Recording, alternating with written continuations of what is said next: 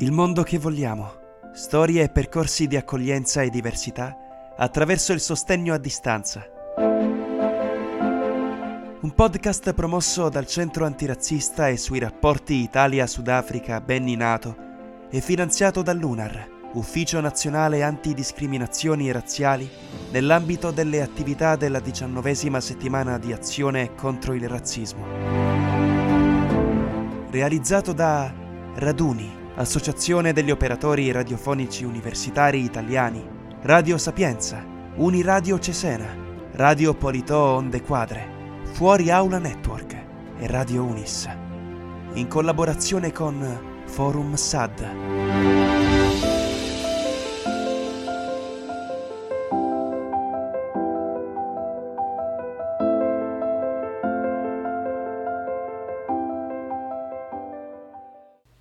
Bentrovati a tutti. In occasione della settimana contro il razzismo, organizzata dall'UNAR, l'Ufficio Nazionale Antidiscriminazioni Razziali, raccontiamo oggi la storia di un bambino, uno come tanti. Siamo nella Repubblica del Congo, stato dell'Africa centrale ed ex colonia francese. Si tratta di uno degli stati più urbanizzati del continente africano.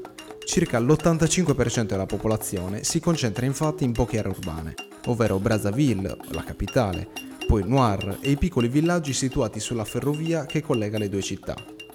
Oggi è un gigante malato, ma anche uno dei paesi strategicamente più importanti di tutta l'Africa. Secondo i dati della Banca Mondiale, due terzi della popolazione vive sotto il livello di povertà. La mortalità infantile è tra le più alte di tutta l'Africa subsahariana. Due minori su dieci non raggiungono i 5 anni. La malnutrizione e lo sfruttamento selvaggio del lavoro minorile, nel commercio, nelle miniere, nell'agricoltura, sono la norma. Meno del 50% dei bambini è iscritto alle scuole primarie. Il protagonista del nostro racconto non ha un nome, o meglio, ne ha tanti. Volendo potremmo chiamarlo in mille modi, Christian, Joseph, ma non è questo l'importante. Ciò che conta è che un nome gli è stato dato solamente all'età dei due anni dopo essere stato trovato in un mercato della frutta mentre rovistava nell'immondizia. Come lui, circa 65.000 bambini sono costretti a fuggire dalle loro case a causa dei violenti scontri che il paese vive dal 1960, anno della propria indipendenza. Ma torniamo a noi. Il piccolo era solo, con una gamba malandata e delle ustioni sul torace e sulla fronte.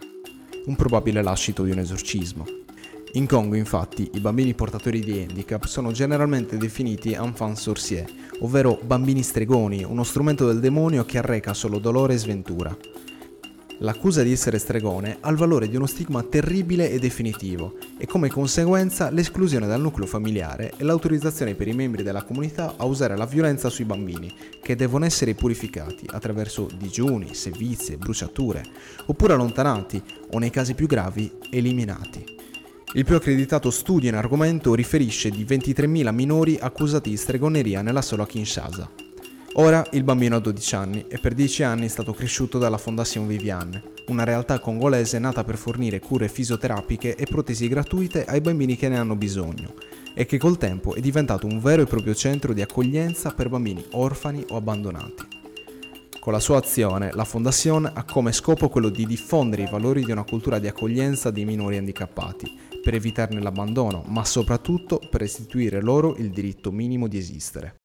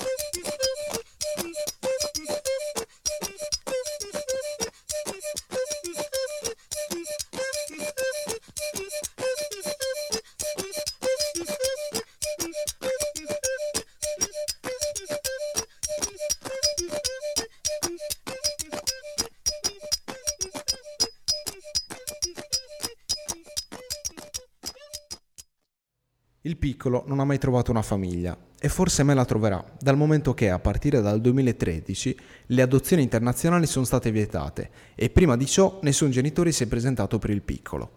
Il suo sogno è quello di continuare gli studi e diventare un ingegnere. Di questo ragazzo si occupa l'associazione no profit Nova, ovvero Nuovi Orizzonti per vivere l'adozione.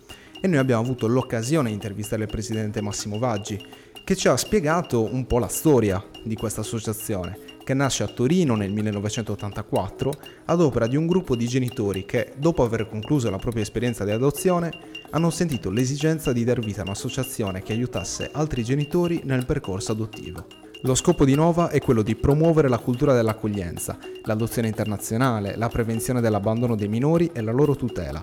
Dal 2001 è un ente accreditato dalla Commissione per le adozioni internazionali e funge da mediatore tra le autorità straniere e i bambini in procinto di adozione. Il progetto propone una stretta collaborazione con soggetti locali, istituti di accoglienza, tra cui la Fondazione Vivian, e istituzioni educative per la tutela integrale dei diritti dei minori abbandonati o che, ancora in famiglia, sono a rischio di abbandono. Nova collabora con tantissime realtà in varie parti del mondo, in Congo, ma anche in Brasile, in Colombia, Burkina Faso, Haiti e Perù. Qui da Andrea Maurizi per la settimana contro le discriminazioni razziali è tutto. Un saluto.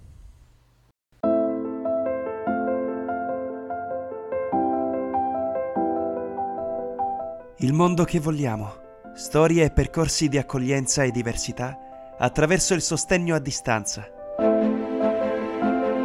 un podcast promosso dal Centro Antirazzista e sui rapporti Italia-Sudafrica Benni Nato e finanziato dall'UNAR, Ufficio Nazionale Antidiscriminazioni Razziali, nell'ambito delle attività della diciannovesima settimana di azione contro il razzismo.